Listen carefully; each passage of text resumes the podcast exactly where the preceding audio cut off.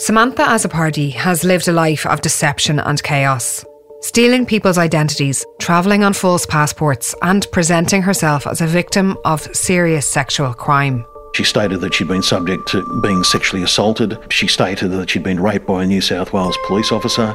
She's conjured up some fantastical stories.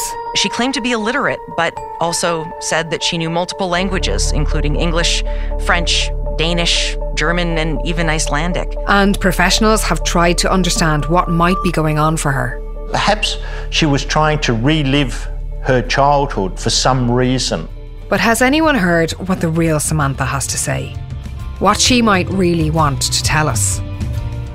She's said almost nothing to the police and media, and she's elusive. But for whatever reason, now Samantha wants to talk. I'm listening to you completely. Just because I'm not opening or replying to you doesn't mean what you have to say is not important or valued.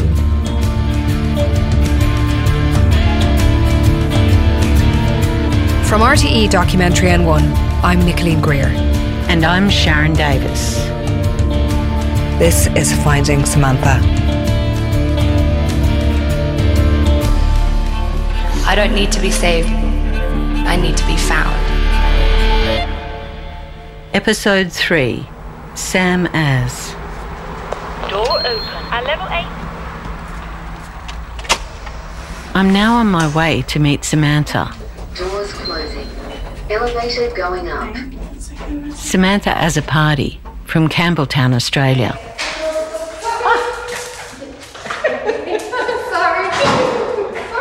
A very boisterous and welcoming dog. Yes. Samantha. Correct, Samantha. Nice to meet you. Samantha Azzopardi. Correct. One of them. Yes, here we are with Samantha Azzopardi, or as she says herself, one of them. Um, would you like some water? Oh, I love a glass of water. When you thank search for Samantha Azzopardi online, it's not that uncommon a name. And amazingly, this Samantha Azzopardi is also from Campbelltown, where Samantha, the GPO girl, went to high school. And she was born at around the same time. So, just on spec, I got in touch and asked her if she'd ever been confused with the fraudster. And did she have a story to tell? It's a classic case of identity theft. Do you mind sitting here? of course, Just, um, yeah, just a bit easier with the microphone. No problem. So we've been doing this research for, well, I've been... The Samantha I'm sitting in front of, olive skinned, dark curls, warm, and keen to talk, is very different to the other Samantha. But since 2015, media reports have consistently confused this woman's identity with the con artist. Most frustrating one for me is the high school. Media um, has reported that Samantha Azzopardi went to Mount Annan High School, but she didn't. This Samantha did. Um, articles that reference the other Samantha Azzopardi attending Annan High School. Um, that is the high school I attended, and I know for a fact that she did not attend that one because we were the foundation year. This has caused her a great deal of frustration.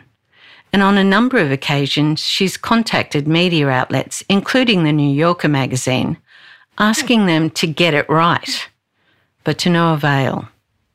To this day, her identity and Samantha's remain intertwined. There is a book. It's called The Confidence Game. Yes. Within that book, that is where it's referenced. So I contacted um, that publishing house um, and I didn't really get anywhere with that. I don't even believe I got a response. I don't know where this started, but obviously it came up in one place and, and now it's just been sort of um, the ripple effect has occurred and everyone seems to be citing that. Media mistakes are troubling, but something far more sinister happened for this Samantha around 2009. She got a phone call from almost 4,000 kilometres away on the opposite side of Australia. someone had called me and they said that they were a youth worker from Western Australia. And at that time, um, felt like a spam call before spam calls were quite big. She asked me for my name and then asked if I was in Western Australia, asked me a few other questions around that. Um, and then she told me that there was a girl and she was potentially using my identity or my name. Um, she didn't give me too much else, but um, she did just tell me just be careful um, and left it at that. Now, when you say you felt like it was kind of a spam call, what made you think that it was, you know, spam or somebody, you know, having you on? I think, um, again, remembering that this was a time when you don't get almost daily calls of random, you know, all sorts of things. So at that age, to receive a call like that and for someone to call you out of the blue um, and then to say someone could potentially be using your identity, it was just a very bizarre call. And at that point, I just brushed it off and said, yeah, cool, thank you. Looking back on that phone call with what we now know, we think, but can't be 100% certain, that this could have been the fraudster Samantha, searching for information she might later use. Would you at that time have had any social media profiles? Yep, I would have. Yep, I would have had um, MySpace, um, the one starting with B, Bebo, like that, or maybe Facebook as well. So someone may have been able to find you as Samantha Azzopardi. Definitely. On social media somewhere. Definitely. Yep. Whoever was behind that strange phone call that Samantha received, it may not have been as innocent as it seemed at the time. The kind of personal details they were asking for was potentially mining for valuable information. When somebody hacks into systems, people often wonder, why, God, you know, why do they want my, my email address? Why do they want my password? We wanted to know more. This is cybersecurity expert Paul C. Dwyer. That data, when it's on its own, those significant little pieces of information mightn't be very valuable. But when you put them together with other information, they become extremely valuable. If I know the transactions, for example, on your account, if I know your billing address, if I know mother's maiden name, all of these little pieces of information, little nuggets that I can use to convince someone on a phone in a bank to reset a password or that I've moved address and I want them to send a new credit card out to a new address or whatever it happens to be. That's how the Samanthas of this world operate. They're confidence tricksters. That's what they do. They trick you into, into confiding in them as well. And that's what she does. And then, for Samantha Azzopardi from Campbelltown, the Samantha who had received that strange call, two years later, in about 2011, there was more confusion regarding her personal data. So, this phone call from a so called youth worker is then followed up a couple of years later. There's another connection with Western Australia. I had to call Medicare, um, which is the um, Australian healthcare system. I was trying to do something, but I couldn't get into the account and I needed to verify this information. And it, with a lot of back and forth, the Medicare representative had said that my address had changed, and that was the problem. I was giving my address, and it wasn't um, it, it wasn't verified.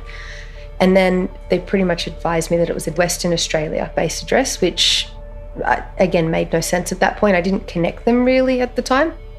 Samantha never did find out what was going on with that strange phone call, and then who was using her identity to get a Medicare card in Western Australia.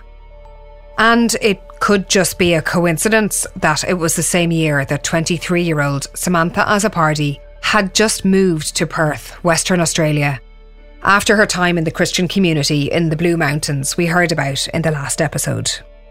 It could also be a coincidence that it coincides with the time when Samantha committed several offences in the latter part of 2011 involving opening accounts in a false name and attempting to defraud by deceit. Just to clarify, that's Samantha Azzopardi, also known as Lindsay Coughlin, also known as Georgia McAuliffe, also known as Dakota Johnson, and now also known in Western Australia as Emily Sciberras.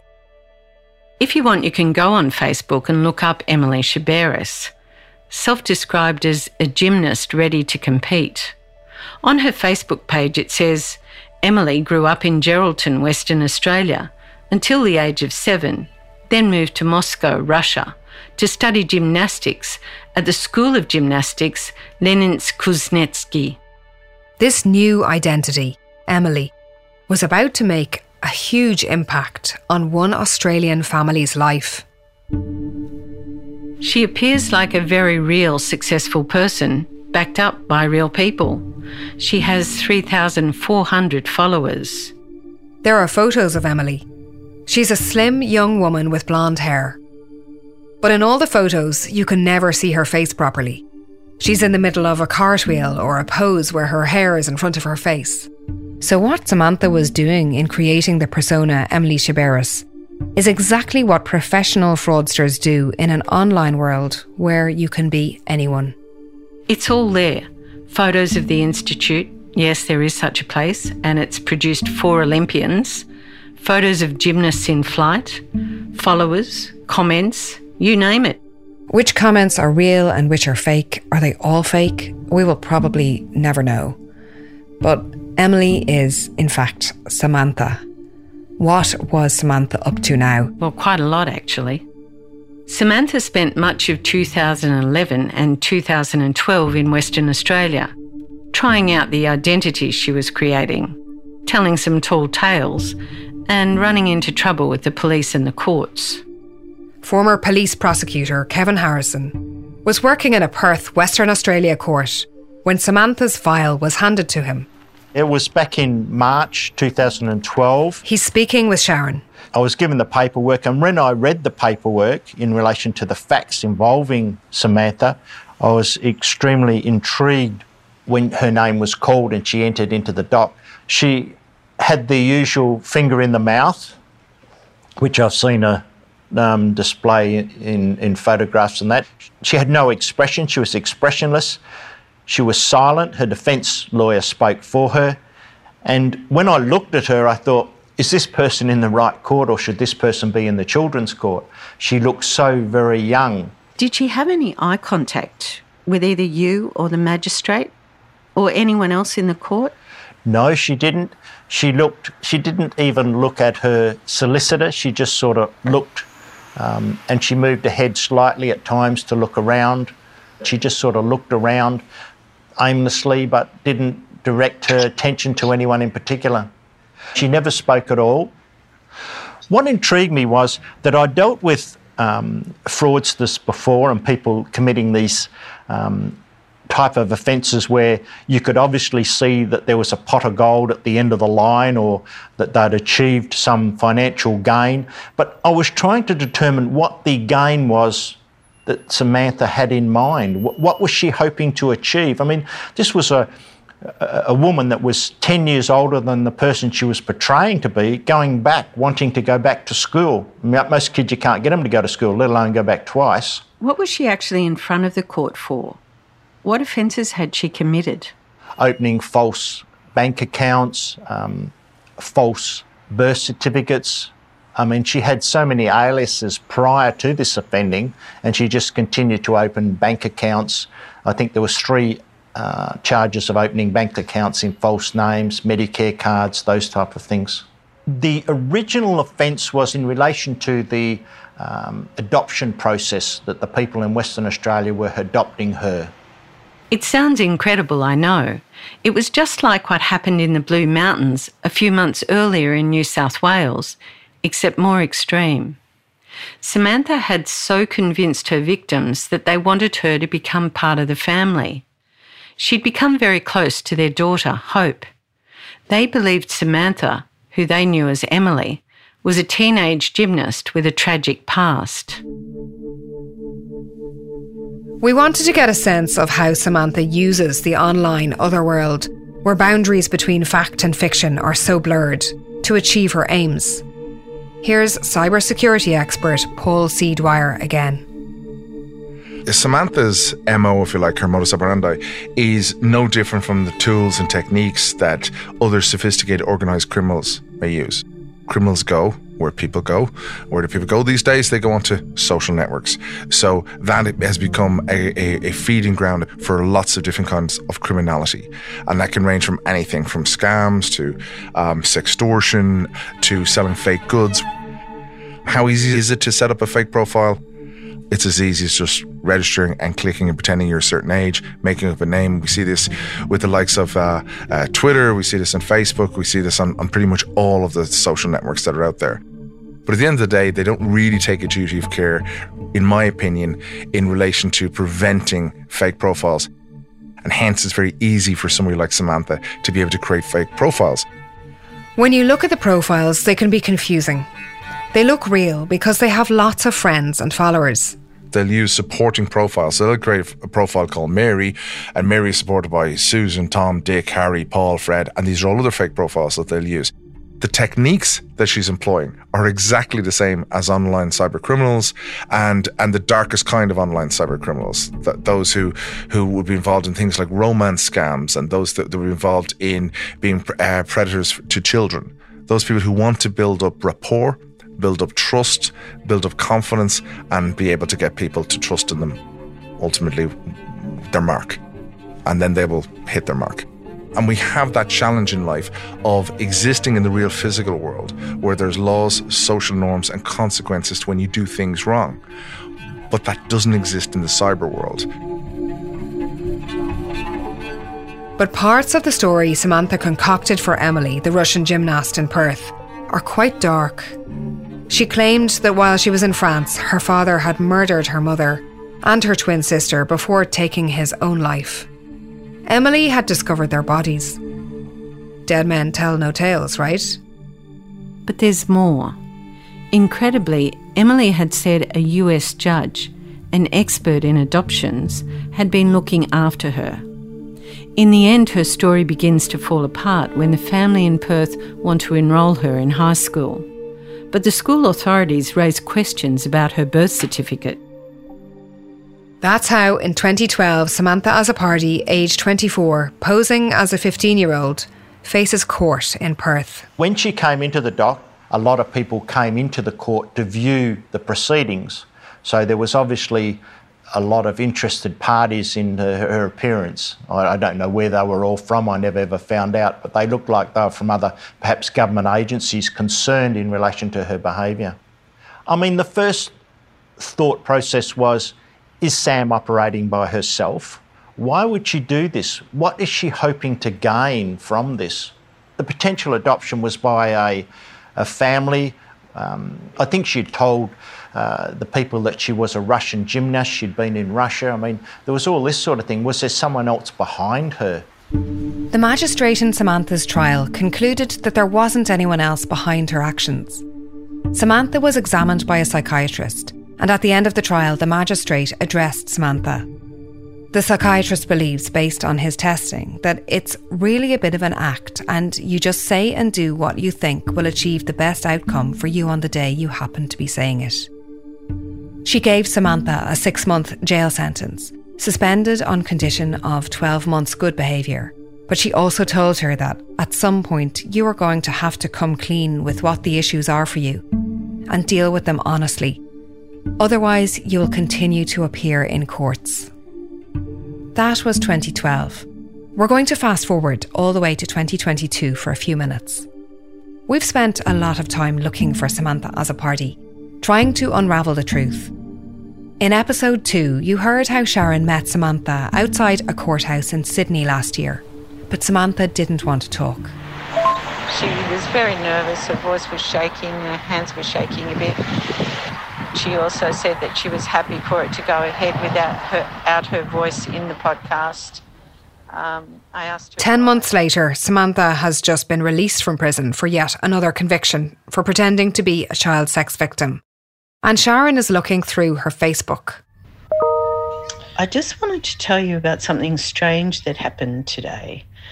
I was scrolling through my Facebook notifications page. It's December 2022. And I came across a notification that was made about 14 hours ago by someone called Samm Az, who liked a comment that I'd made. Samantha Azzopardi has no shortage of online presence. It's just that it's never usually in her own name. Lindsay Coughlin, Emily Sciberras, Aneka Decker, Chloe Azzopardi, Maya Maleka, Ali Sheenan, Eleanor, Eleanor Harris, Harper Harper Decker, Dakota Johnson, Aurora In fact, she's created hundreds of fake Facebook profiles in the lifespan of her career as a fraudster and an identity thief. So we know Samantha spends a lot of time online, but it's never usually possible to conclusively find her. And now here is someone called Samm Az popping up online and interacting with a journalist, Sharon, that she knows wants to speak with her. I tried to check out this Samm Az person, but by the time I saw the notification, the account had been deleted and also the like of my comment had been deleted. And just like that, she's gone again. So I was unable to follow where it might have come from. Is it possible that Samantha is playing games with me? Is it possible that Samantha is trying to contact me? I don't really know, but I ha- kind of have no idea how to go about contacting her if that's what she's trying to do. If Samantha is reaching out, what is it that she is trying to say?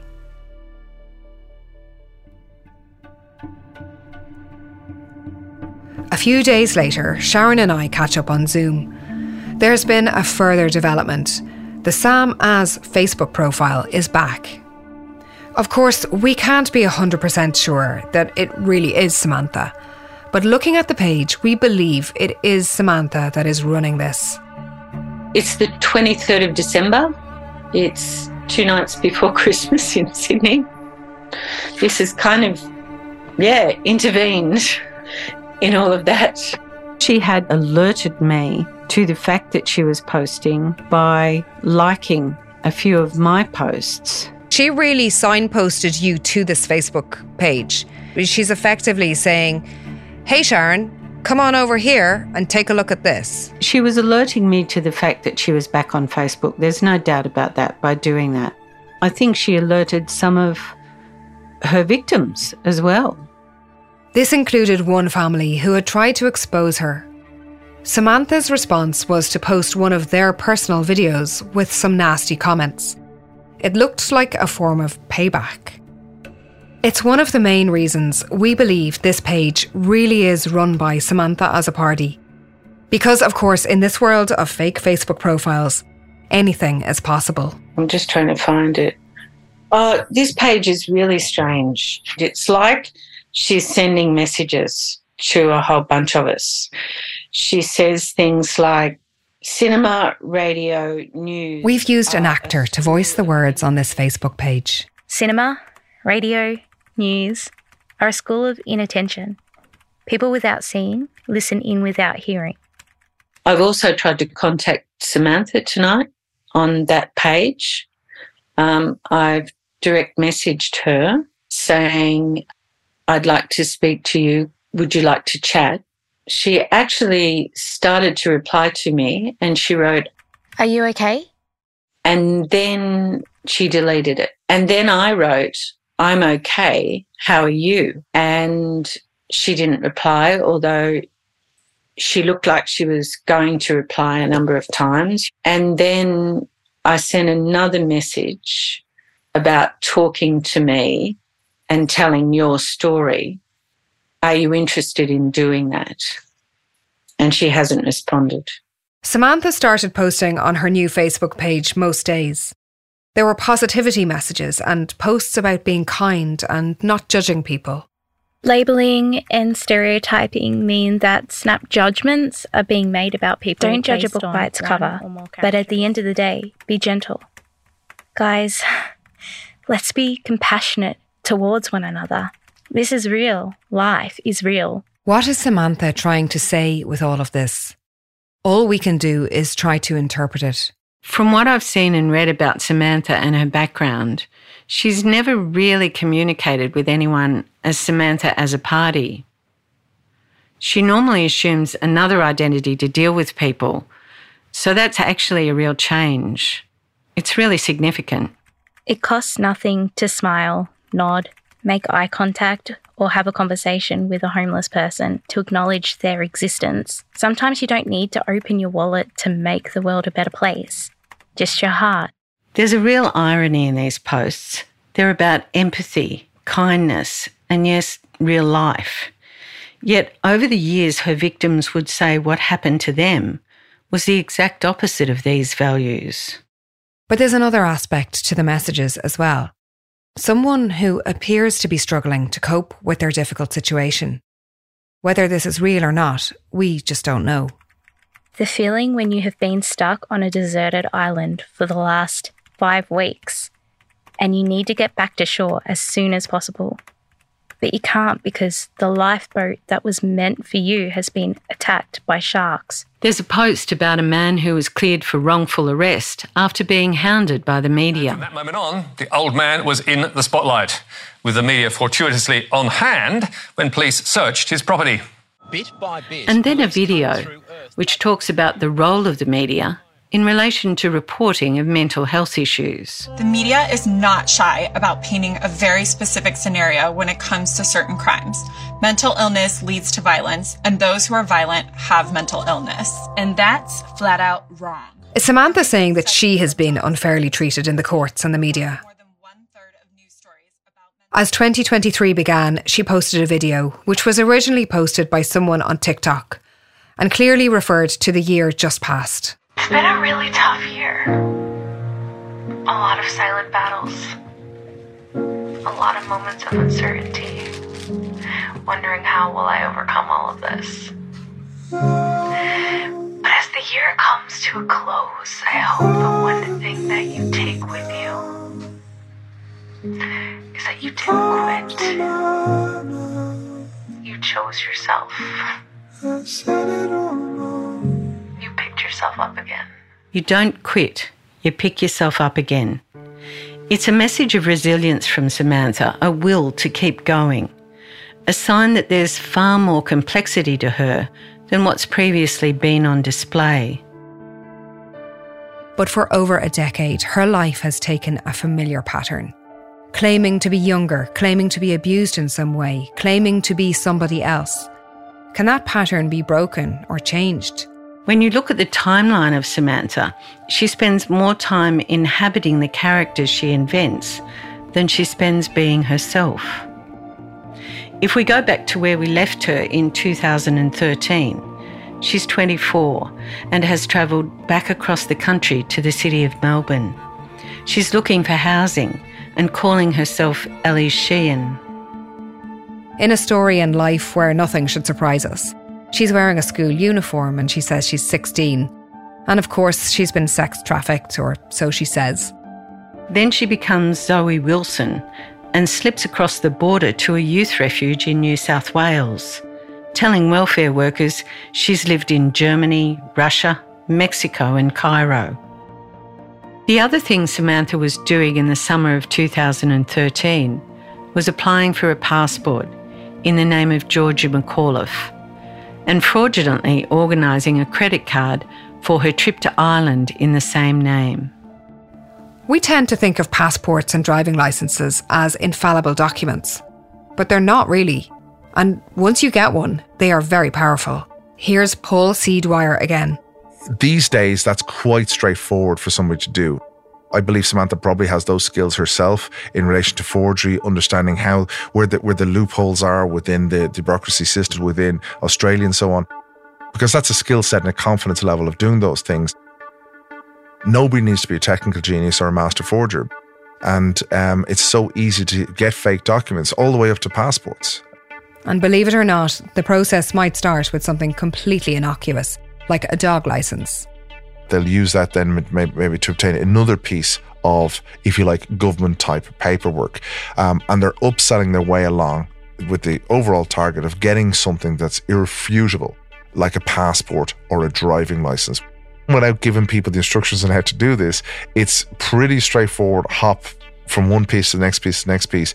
And once you can convince somebody in authority to hand you over something, and that's often done with the human confidence trickster techniques to convince them, say, well, I've just lost that document, or here it is, and it was in the washing machine, whatever happens to be, and get something reissued out to that person, change a photograph on it, or change an address on it. They're in the game. They have it. They've won. And so, in September of 2013, Samantha Azzopardi, travelling as Georgia McAuliffe, was on her way to becoming Dublin's GPO girl it's that brazenness and and uh, the cojones to do that kind of stuff as well is what gets Samantha through on a day to day basis.